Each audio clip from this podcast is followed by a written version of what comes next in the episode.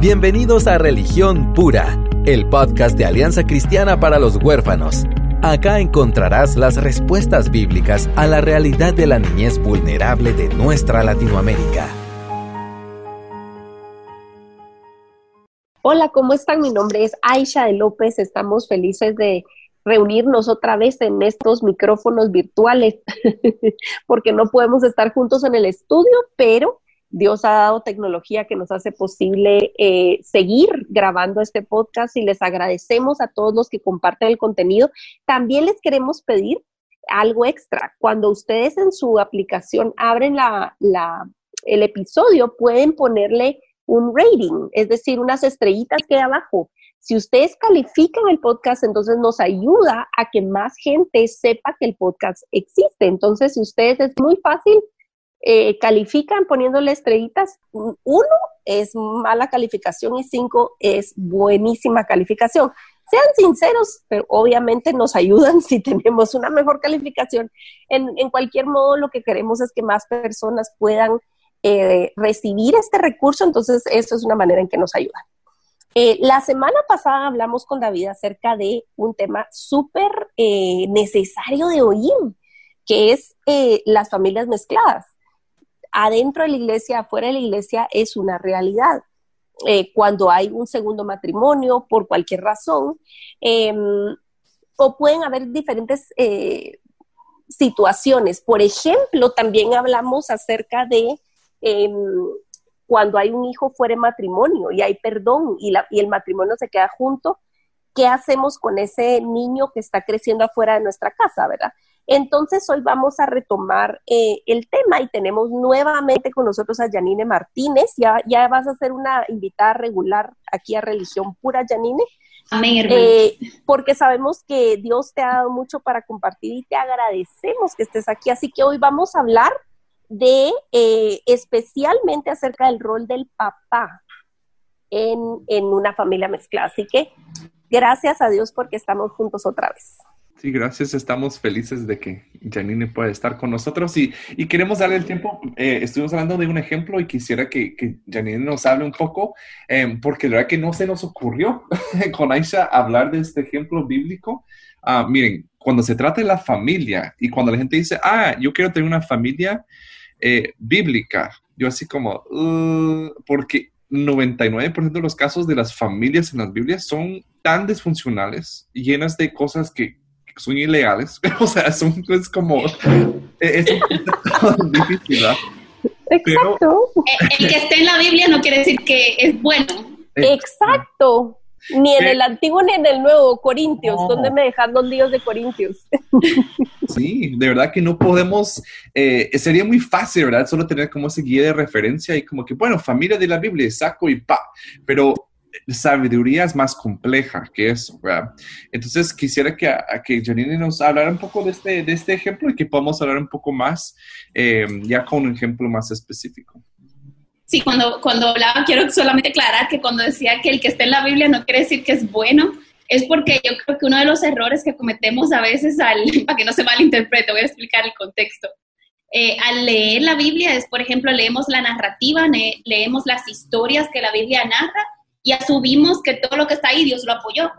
Desde de Jefté ofrecer quemar a su hija a Dios como sacrificio, hasta otros ejemplos, o sea, eh, eh, David no, no hacer nada cuando un hijo violó a su otra hija, o sea, son ejemplos que obviamente desgarran el corazón de Dios. Y si nosotros entendemos que porque está ahí, eh, bueno, pues entonces tal vez Dios no entendía que eso estaba tan mal porque fue David que lo hizo. Sí, estaba mal, independientemente de quién lo hiciera. Entonces, Dios, cuando leemos la palabra y la narrativa bíblica, tenemos que prestar atención a los detalles y prestar atención a que está narrando lo que seres humanos le hicieron a otros seres humanos y lo que Dios posteriormente revela de su carácter eh, ante estas situaciones. O sea, no asumirlo como que el que esté narrado en la Biblia es algo que Dios apoyó. Entonces, y vemos muchos ejemplos de esto, como Dios reprende muchas de las cosas que, sus siervos hacían. Entonces, yo creo que un ejemplo que estábamos hablando, y, de verdad esta semana estuve meditando tanto en eso porque creo que nunca me había detenido a pensar más o a examinar más profundamente los textos, que es de José como padre adoptivo. O sea, nosotros nunca pensamos en José, el padre adoptivo de Jesús, sabiendo de que Jesús fue engendrado por, por obra y gracia del Espíritu Santo y que José realmente asumió una responsabilidad que socialmente y culturalmente no era bien vista. O sea, aún hoy en día, y yo creo que esto, de hecho, podemos ya encontrar una aplicación, muchos padres adoptivos que luchan porque culturalmente eh, la adopción en sus familias o en el país en donde estamos no es bien vista. Eh, creo que esto puede servir de ánimo, decir, ok, vamos a examinar lo que José hizo. Dice la Biblia, aparte de que José era un hombre justo. En el libro de Mateo encontramos partes muy interesantes. Entonces vemos la narrativa de cómo José estaba desposado con María. Y yo creo que una de las cosas de, de este relato es nosotros entender los aspectos culturales que estaban detrás de esto un desposorio no era igual que el, que el compromiso de hoy. Hoy la gente se compromete y termina por cualquier cosa, termina el compromiso. El desposorio en tiempos bíblicos implicaba eh, un, era un proceso, era legal y, e implicaba un divorcio. En caso de que se tuviera que eh, romper el desposorio, eh, implicaba divorcio.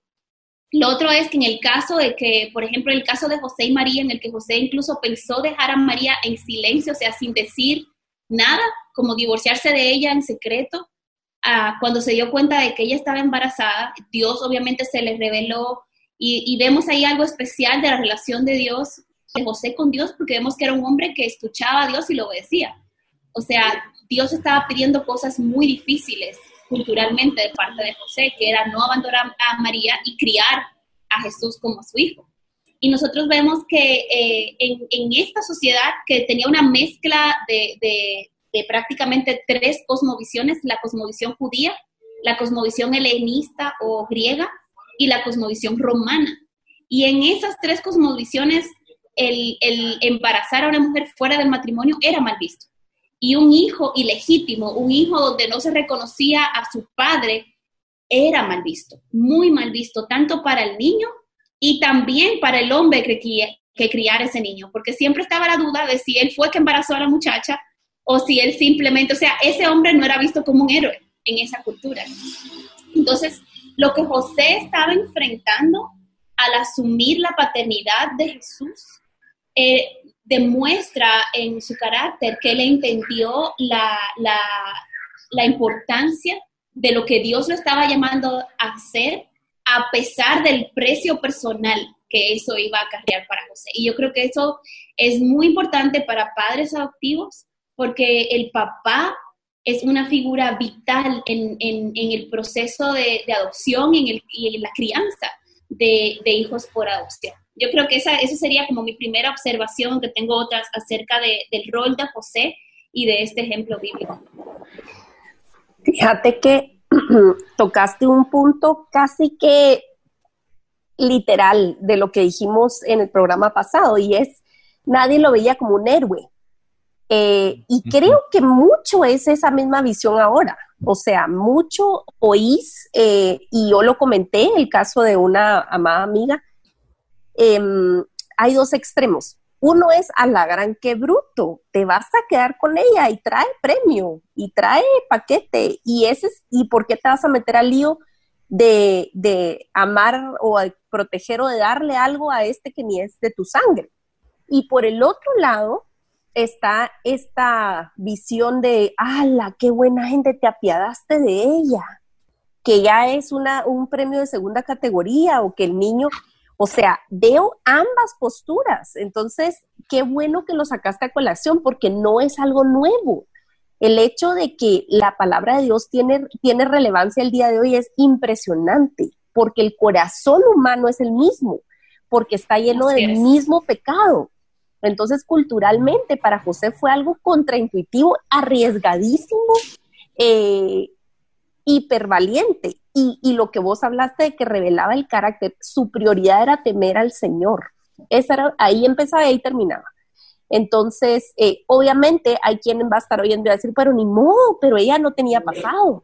Ella eh, era virgen. el Señor le llamó un ángel, le dijo a José que la acogiera, ¿verdad? Pero realmente estamos hablando de que sienta un precedente de carácter de lo que realmente es un hombre. Aquí hay mucho que David puede aportar en este episodio porque sos el único aquí, hombre. Entonces, y recordemos que los hermanos, los mismos hermanos adultos de Jesús, después cuando Jesús inicia su ministerio, no creían en él. O sea, hasta este punto, ellos no creían que Jesús era divino, no creían que Jesús era hijo de Dios. Entonces, probablemente se, se criaron con cuestionamientos de dónde sacaron sus papás la historia de que Jesús era engendrado por Dios. O sea, hasta sus propios hermanos probablemente tenían duda de su procedencia. Totalmente, totalmente posible. Eran de carne y hueso. Y a nosotros nos resulta como, ah, te cuentan la historia de Navidad, ay, sí pues, y cantas cancioncitas y ves en los belenes o los nacimientos en Navidad. Pero si realmente te pones a pensar en lo que requiere que creas esta historia, o sea, es por fe y es por revelación del Espíritu Santo, el cual ellos no tenían todavía. Sí, no, incluso hasta geográficamente, ¿verdad? ¿Acaso algo bueno puede salir de Nazaret? O sea, era, es como en Guatemala, por ejemplo, si hiciera como, ¿acaso algo bueno puede salir de la limonada? O, de, un lugar donde nosotros como que digamos que no, ahí no sale nada bueno, ¿verdad? Entonces, o sea, Dios también como ah, hace las cosas tan a propósito de una forma que nos sigue sorprendiendo el día de hoy, ¿verdad? La forma en que condujo todo. Pero sí como una cualidad de, de José obviamente llegas a un punto donde, donde tienes que decidir, ¿se va a tratar de mí o me voy a poner a un lado para el bien mayor de los demás? Y yo sí veo que José pudo haber tomado una decisión eh, diferente, pero como dice Janine, que, eh, él eligió sacrificar tal vez lo que él pudo haber incluso justificado pero, ah, y tampoco es que José tenía como el gran cuadro. José no veía que, ah, no, pero em, eh, Jesús va a hacer eso y, dos mil años después van a estar hablando de esa historia. O sea, no tenía esa perspectiva, ¿verdad? Cuando él tomó esa decisión. Entonces, eh, también para los hombres puede ser que nos sacrificamos de una forma y nosotros creemos que no es justo, pero em, Dios ve la justicia de otra forma, ¿verdad? Y cuando nos pide algo de nosotros, como por ejemplo que nuestra eh, familia sea prioridad, Em, que seamos padres presentes, que amemos a nuestras esposas al punto de que estamos, o sea, sacrificando nuestras vidas por ellas, ¿verdad? Que no provoquemos a nuestros hijos a la ira, diferentes cosas que, que requieren un sacrificio, pero ahí también podemos em, eh, saber, ¿verdad? Que estamos invirtiendo en lo que Dios quiere en su reino. Em, eh, pero sí, eh, requiere de hombres valientes. A veces tenemos como esa figura de masculinidad, ¿verdad? Que el hombre que con matando el pecho y como aquí estoy la cabeza de esta casa. Eh, pero si se, dan cuenta lo que puso a Jesús, a, José, perdón, hacer en primera instancia fue hacerse menos para que Jesús pudiera hacerse más. Y yo creo que cuando nosotros vemos eso, vemos que la, la adopción y la paternidad en general requiere hombres de fe, requiere hombres de fe con su vista puesta en Dios, no puesta en los méritos físicos. Yo recuerdo creciendo, parte de mi familia es de campo, parte de mi familia es de ciudad, entonces tengo como los dos lados. Y recuerdo que toda mi familia de campo, obviamente en los campos la gente tenía por lo menos 10 hijos. Y recuerdo muy vívidamente como mucha gente, ah, sí, mi mamá tiene tres hermanos, 13. Entonces, mi papá nueve. Yo tengo más de 70 ah. primos. Entonces. La mitad de República Dominicana es prima de Janine. Son parientes. Probablemente. Y todavía seguimos contando. Entonces, es increíble el ver cómo yo escuchaba y era tan común decir, ah, es que yo no tengo dinero, pero tengo muchos hijos para que ellos me mantengan. Y muchos hombres se enorgullecían de la cantidad de hijos que tenían porque ellos entendían que sus hijos, mientras más hijos tuvieran, más bien cuidados iban a estar en su vejez.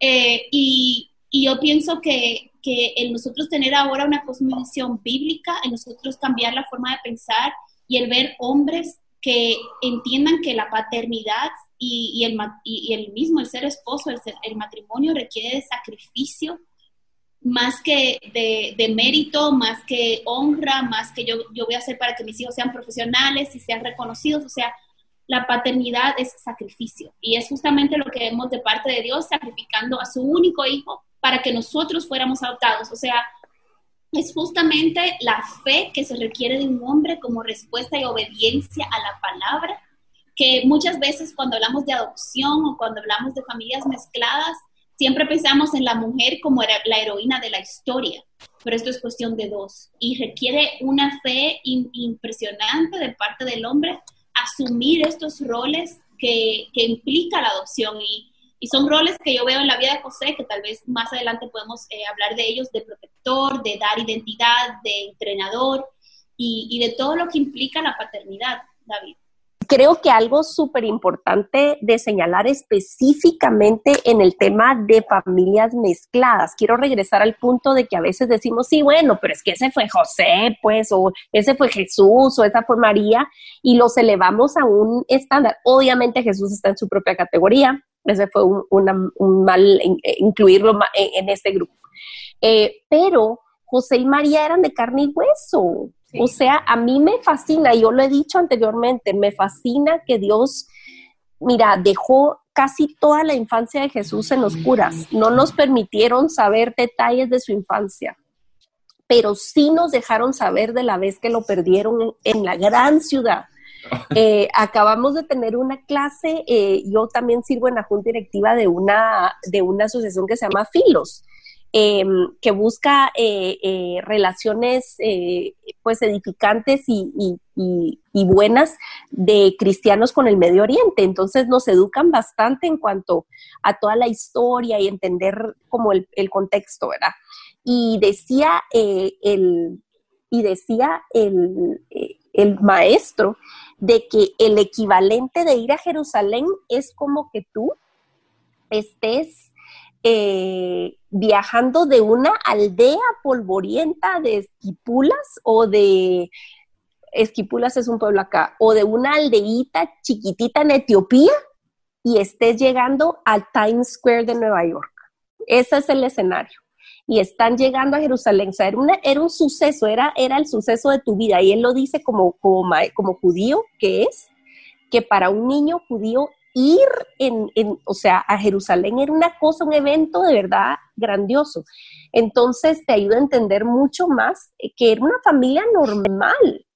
Eh, realmente, em, cuando vemos a José y María, yo, me los, yo no me puedo imaginar, bueno, no, sí puedo imaginarme, perder al Hijo de Dios, es que ni siquiera es tu hijo, o sea, no es estás entendiendo que no es tuyo. Nunca un niño es tuyo, pero este menos. Tres días diciendo, fue tu culpa. No, no, no. Pero es que yo no fui, pero fuiste tú. No, pero es que yo pensé que estaba contigo. Yo pensé que estaba contigo. O sea, para mí, que Dios incluyera este capítulo, no solo para revelar su divinidad, para revelar mucho acerca de su propio carácter, pero de la gracia que extendió a los papás. Porque, porque esta escena es tan humana que no podemos dejar nada más pensando que, José es este hombre súper wow, que es el que le habló el ángel y que luego agarró esta responsabilidad y María renunció a sí misma, es totalmente verdad, pero eran de carne y hueso.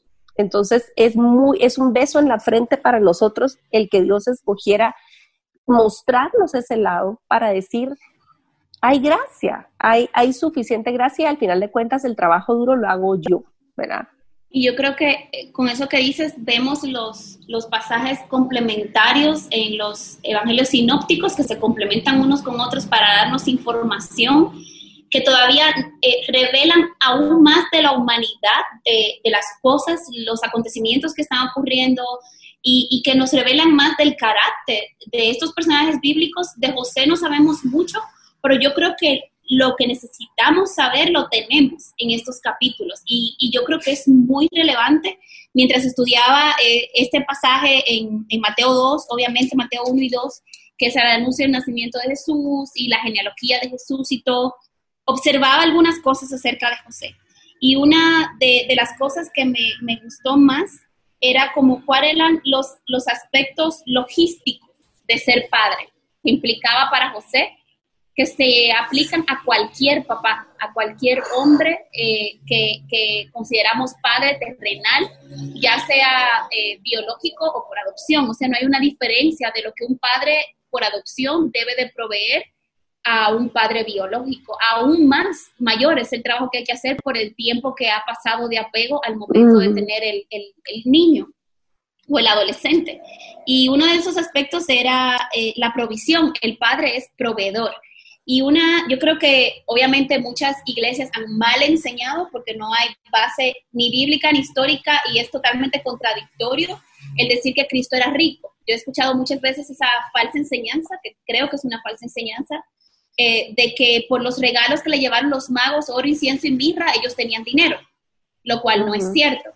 Eh, porque probablemente eso fue lo que se utilizó para pagar el viaje a Egipto cuando ellos tuvieron que salir corriendo de la matanza de los niños. Eso es lo que la mayoría de los estudiosos bíblicos y los historiadores eh, entienden. Entonces, obviamente no tenían dinero, pero cuando los magos llegan, hay dos aspectos que vemos en el pasaje. Uno es que ellos llegan a la casa. Ellos no llegaron al pesebre, o sea, encontraron a un Jesús ya a nivel de niño. Y la palabra que usa para el niño no es una palabra para bebé, sino ya para un niño mm. como de unos dos años. Por eso cuando cuando ellos van donde Herodes y Herodes manda a matar los niños varones, manda a matar los niños menores de dos años, porque, porque ya había pasado un tiempo. Ahora pensemos en lo siguiente, una pareja que tuvo que viajar de donde estaban hacia Belén y el niño nació en Belén, obviamente tuvieron que empezar de cero. No era como una pareja rica que tenía ahorros, como ahora, ah, yo tengo ahorros y con eso voy a sobrevivir los primeros seis meses. O sea, ellos fueron a Belén para el censo. Jesús nació en un pesebre porque no había lugar, pero tampoco era como que ellos tenían dinero para pagar un hotel cinco estrellas y quedarse en un hotel cinco estrellas por por lo menos de seis meses a dos años de cuando los magos llegan a la casa. Y aquí dice a la casa. Eso quiere decir que José ya había provisto una casa, había buscado una casa para su pequeña familia. Entonces, esto muestra que José era un hombre trabajador y lo vemos porque su oficio era carpintero. Eh, eso lo vemos en la cita que, está en, más adelante en Mateo 13:55. Entonces vemos que José era carpintero, que José antes de llegar los regalos de los magos, no estaba esperando la llegada de los magos, estaba proveyendo para su familia. Proveyó una casa, buscó una casa, buscó el pesebre, buscó una casa, buscó provisión para su hijo. Entonces José asumió aún económicamente el costo y la protección de su pequeña familia, de María y de José. Eh, y de María y de Jesús. José proveyó protección, o sea, vemos a José protegiendo a ese niño desde, desde su nacimiento y luego haciendo lo que tenía que hacer, huyendo a Egipto. Él pudo haber dicho, mira, esto no es mi problema, váyanse tú y Jesús, yo le doy lo que tengo ahorrado y ustedes resuelvan. No, una vez más, él tiene que desarraigarse del lugar donde ya habían hecho una casa, donde habían hecho un hogar para salir huyendo con Jesús a Egipto, a otro país, donde estuvo un tiempo hasta que era eh, safe volver. Y un dato histórico es que cuando eh, mucha gente cuestiona la historicidad de la matanza de los niños, de si fue real o no, y, varios historiadores obviamente proveen cierta información que creo que nos puede lanzar luz en todo esto. Obviamente el evento no fue de una magnitud que saliera en las noticias internacionales, porque Belén era una aldea de 1.500 personas aproximadamente, era una aldeíta. Y cuando estamos hablando de que él mandó a matar, ¿cuántos niños de dos años puede haber en una aldea? Más o menos, ponte que 30. O sea, de dos años en una aldea de 1.500 pueden haber 30 niños máximo de, de dos años, estiman los historiadores. Y considerando que la mitad de esos niños eran niñas, entonces eso nos deja con un par de docenas. Obviamente, al punto de vista del valor de la vida, para nosotros es significativo que todas esas madres hayan perdido a sus hijos. Pero desde el punto de vista histórico, es más difícil no encontrar data de que diga, ok, históricamente esto pasó. Herodes era un rey inseguro, era un rey que asesinó a dos de sus hijos. Y yo veo un contraste claro en este pasaje entre Herodes y José. Herodes, un tipo inseguro, que quiere buscar y preservar su reinado a costilla de todo, donde tenía 10 mujeres, 10 esposas, y de esas 10 esposas, por inseguridad, mandó a matar a su esposa preferida. Y mandó a asesinar a dos de sus hijos, porque ellos estaban esperando insurrección. Entonces vemos un papá que está buscando todo por su propia protección, por su propio nombre, por mm. autopreservarse. Y vemos a José un papá que está dando todo, está dando su vida por su, por su hijo adoptivo, por Jesús, Y, yo creo que hay tanto que nosotros podemos ver de la vida de José como padre, el ofrecer su identidad de padre. Al él cuando él decidió adoptar a Jesús, cuando él decidió quedarse con María, él estaba ofreciendo su identidad a Jesús al punto de que él luego fue reconocido como no es este Jesús, el hijo de José, el carpintero, donde la comunidad de Nazaret, cuando ellos regresaron de Egipto, ya los reconocía, lo reconocía a él como hijo de José. Y, nosotros ver que su papá, eh, no biológico, pero su papá, quien indiscutiblemente ante la comunidad y ante Jesús, fue su papá. Eh, todo lo que vemos de José en estos pequeños eh, detalles, podemos ver mucho reflejado nuevamente el carácter de Dios. Ningún ser humano va a saber cómo ser buen papá hasta que no vea a Dios mismo revelado en ese llamado que Dios está poniendo delante de él como hombre. Ay, amén. La verdad es que eh, es una preciosidad tener el descanso para todos ustedes, varones, desde nuestra por mi perspectiva como mujer. Em, Dios no te va a dar una misión en la cual Él no está dispuesto a acompañarte y va a requerir tu sudor, tus lágrimas, tu obediencia y tu esfuerzo, definitivamente pero no va a ser sin la guianza de Dios, va, Él va a estar contigo en cada paso. Em, y esta es una historia de confianza. Al final de cuentas, fíjate, si lo reducimos a términos de trauma, José tenía un apego con, con el Señor, tenía un apego tan seguro con su padre que podía ir y aventurarse y, se, y yo le digo a mis hijos, miren, lo que se lee en un parrafito, lo que se lee en un capítulo, puede contener toda una vida de drama. Eh, y nos inventamos una palabra nueva con David que es trauma. es drama con trauma. y a veces en un capítulo ves, o se lee fácil, pero es trauma total. Este, pero el Señor está, ¿verdad? El Señor está y siempre va a, a deleitarse en la obediencia de un papá. Y yo creo que David tiene mucho que hablar en cuanto a esto, porque yo creo que eh, yo, yo los veo con su familia joven y, y, has sido obediente al Señor y has agarrado y has empezado otra vez y, y yo creo que de tu perspectiva de hombre eh, podés comprender y tener empatía por papás que se sienten fuera de base mm. con un reto muy grande. Sabes que yo veo, o sea, sí, y, con José, por ejemplo, hay información limitada, ¿verdad? Pero eh, dice cuando le viene a hablar el ángel y dice que inmediatamente después cuando se despertó, se levantó y fue a hacer lo que tuvo que hacer ese día. Entonces también algo que me ayuda mucho a mí, yo me abrumo muchas veces porque me gusta ver hacia el futuro y tratar de tener todo el cuadro completo, ¿verdad? Y ver cómo ah, voy hacia esto y, tengo que proveer y dentro de 15 años que no sé qué, ¿verdad? Pero eh, el ejemplo que me da José es que yo tengo que tomar el siguiente paso correcto. Eso es lo que me corresponde hacer, es ser obediente hoy. ¿verdad? Es, yo, yo puedo tener control de toda, o sea, de qué universidad van a elegir mis hijas, eh, pero yo sí puedo hacer lo correcto hoy. Entonces, también como para ese mensaje, y obviamente para mujeres también, ¿verdad? Eh, pero tenemos que hacer lo que nos corresponde hacer hoy, ser obediente hoy. Eh, con la información que tenemos y no abrumarnos por tratar de tener el cuadro completo porque José no lo tenía, ¿verdad? Tenía algo, obviamente si me habla un ángel de plano le voy a hacer caso también, ¿verdad? No sé. pero no sé, ¿verdad? Hay gente que no, pero, eh, pero él sí, e, él fue obediente, o sea, se levantó y y fue lo que tiene que ser de ¿verdad? Y fue, fue valiente. Y también la historia, como esa referencia que hizo eh, Janine, como, y este no es el hijo del carpintero.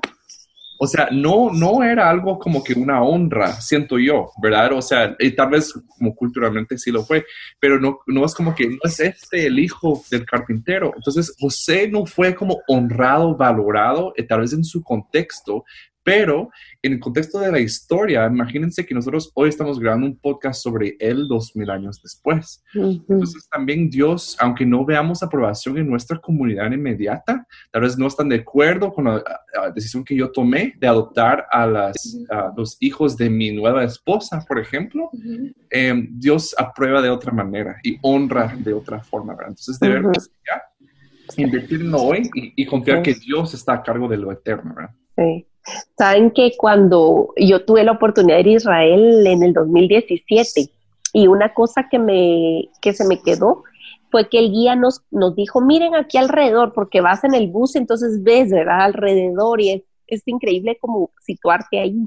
Entonces dice, ¿qué es lo que más ven? Piedra, piedra, roca, arena, o sea, abunda mucho en el área. Entonces dice, es muy posible que José no precisamente haya sido carpintero como nos lo imaginamos, sino que haya sido albañil, más parecido a lo que sería hoy en día un albañil. Entonces, para aterrizarlo mucho más, porque el material que más abundaba para construir era la piedra. Entonces, es como que tú digas, hoy en día, eh, un albañil, miras un trabajador de esos en una construcción cerca de tu casa y pensa en José. Eh, eh, o sea, eso lo aterriza aún más y te, y te vuela la cabeza que el Señor escoge lo que tú jamás tal vez voltearías a ver. Y es mucha consuelo para nosotros en todo nuestro quebranto y limitación. Dios no necesita tu riqueza, tu capacidad, tu carisma, tu influencia, Él necesita tu obediencia. Eso es todo. Y eso que vos decís, David, es muy alentador porque es el siguiente paso, es que en qué voy a obedecerle hoy al Señor, en, eh, aquí en donde estoy, ¿verdad? Y qué propicio oyéndolos a ambos. Eh, pensar en que, en que Dios nos está pidiendo lo mismo en medio de una pandemia. Dios no te está pidiendo algo que no, te, que no vas a poder cumplir en medio de esta situación en donde estás. Y muchos papás se encuentran en esa situación de quedarse en cero. O sea, para muchos eh, cabezas de hogar está siendo una situación tremenda de prueba de decir, tengo que empezar de cero. Lo que teníamos se esfumó, lo que teníamos ya no está. ¿Y ahora qué? Entonces, dar el siguiente paso pequeño de obediencia y de confianza en el Señor, eh, él, él puede, Él puede sostenernos. Exacto. No, de verdad esperamos que, que, anime, ¿verdad? En vez de como sentirnos desanimados. Y también algo curioso, bueno, yo no sé, Janine me va a corregir si estoy mal, pero algo interesante también es que la, la el linaje de David vino por medio de la adopción, ¿verdad? Em, ahora, yo, yo leí que también creen que tal vez por María también, no sé qué.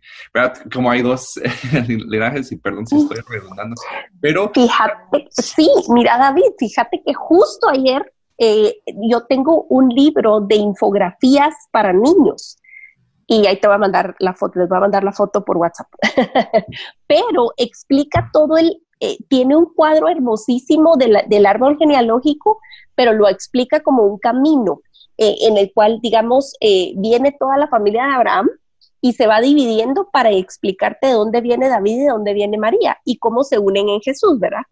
Del lado legal, eso es lo que entendí, del lado legal del, um, de la posición de David, digo, de la, de, del lado de José, perdón, legalmente Jesús heredó su posición por José pero físicamente, desde genéticamente, mm. era por el lado de María que tenía eh, el linaje de David. Entonces era por ambos lados. Por ambos lados, así es. Es, impresionante cómo Dios se ocupó de, de, guardar su Salvador y aseguró el linaje en ambos lados, en ambas vías. Entonces las familias mezcladas, me atrevo a decir. Yo no estoy diciendo que el caos y el pecado y, lo que haya pasado para romper una familia originalmente sea bueno o sea la voluntad de Dios, pero sí y sí sé que Dios redime todo, tiene el poder de redimir todo y ocuparse y, poner propósito en, toda la historia de todo el mundo. Sí, no, gracias por aclarar eso, porque sí, no, yo recuerdo haber leído algo hace rato, ¿verdad? Pero sí, siempre me quedé con la impresiona, ¿verdad? Que Dios se cuidó de ese detalle incluso. Así es. De honrar la adopción de una forma legal, o sea, eh, dar como eh, sustento como, miren ustedes, esto es válido, igual que la biología, esto es mi forma de trabajar, es por medio de la adopción. Entonces, em, sí, es impresionante. Esperamos que les haya animado más que nada, ¿verdad? Eh, eh, este, este tiempo que tenemos. Y, miren ustedes, y obviamente ayuda a tener alguien como Janine, ¿verdad? Que nos abre las escrituras como si fuera una película de cuatro. Sí. pero. Eh, sos, sos nombrada consultora bíblica oficial de religión pura. Sí. Vamos a dar un apartamento en el Callejón de las Trompadas. Tenemos lugar en nuestro edificio en el, en el Callejón de las Trompadas. Si tú quieres un lugar. Ok. Tendría que consultarlo con mi esposo a ver qué él piensa al respecto. Mm, ya, ya vino, son una sola carne, o sea que... Ah, sí. Sí, pero sí queremos agradecer a Janine y, la verdad que Dios eh, toma el cuidado de animarnos y les animamos, como hizo José, de ser obediente, aunque no entendamos todo lo que, que, eso va a implicar, ¿verdad? Pero seamos obedientes en lo pequeño Em, y también seamos fieles, ¿verdad? Nosotros como papás puede ser fácil de perdernos em, en lo que estamos viviendo, como decía Aisha, más en este tipo de pandemia, pero de, de verdad eh, la función del Espíritu Santo es consolarnos, ¿verdad? Es de guiarnos, orientarnos, así que que dependamos más y más de, de Él. entonces, muchas gracias por estar con nosotros. Eh, no sé si quieres eh, decir algo para despedir, eh, Janine o Aisha. Así que les veremos la próxima vez. Gracias por acompañarnos en Religión Pura, el podcast de Alianza Cristiana para los Huérfanos. Alabamos al Dios de la Biblia quien nos adoptó en Cristo para habitar en familia. Y agradecemos la generosidad de Radios Frater, quien nos recibe en sus estudios para realizar esta producción. Hasta la próxima semana.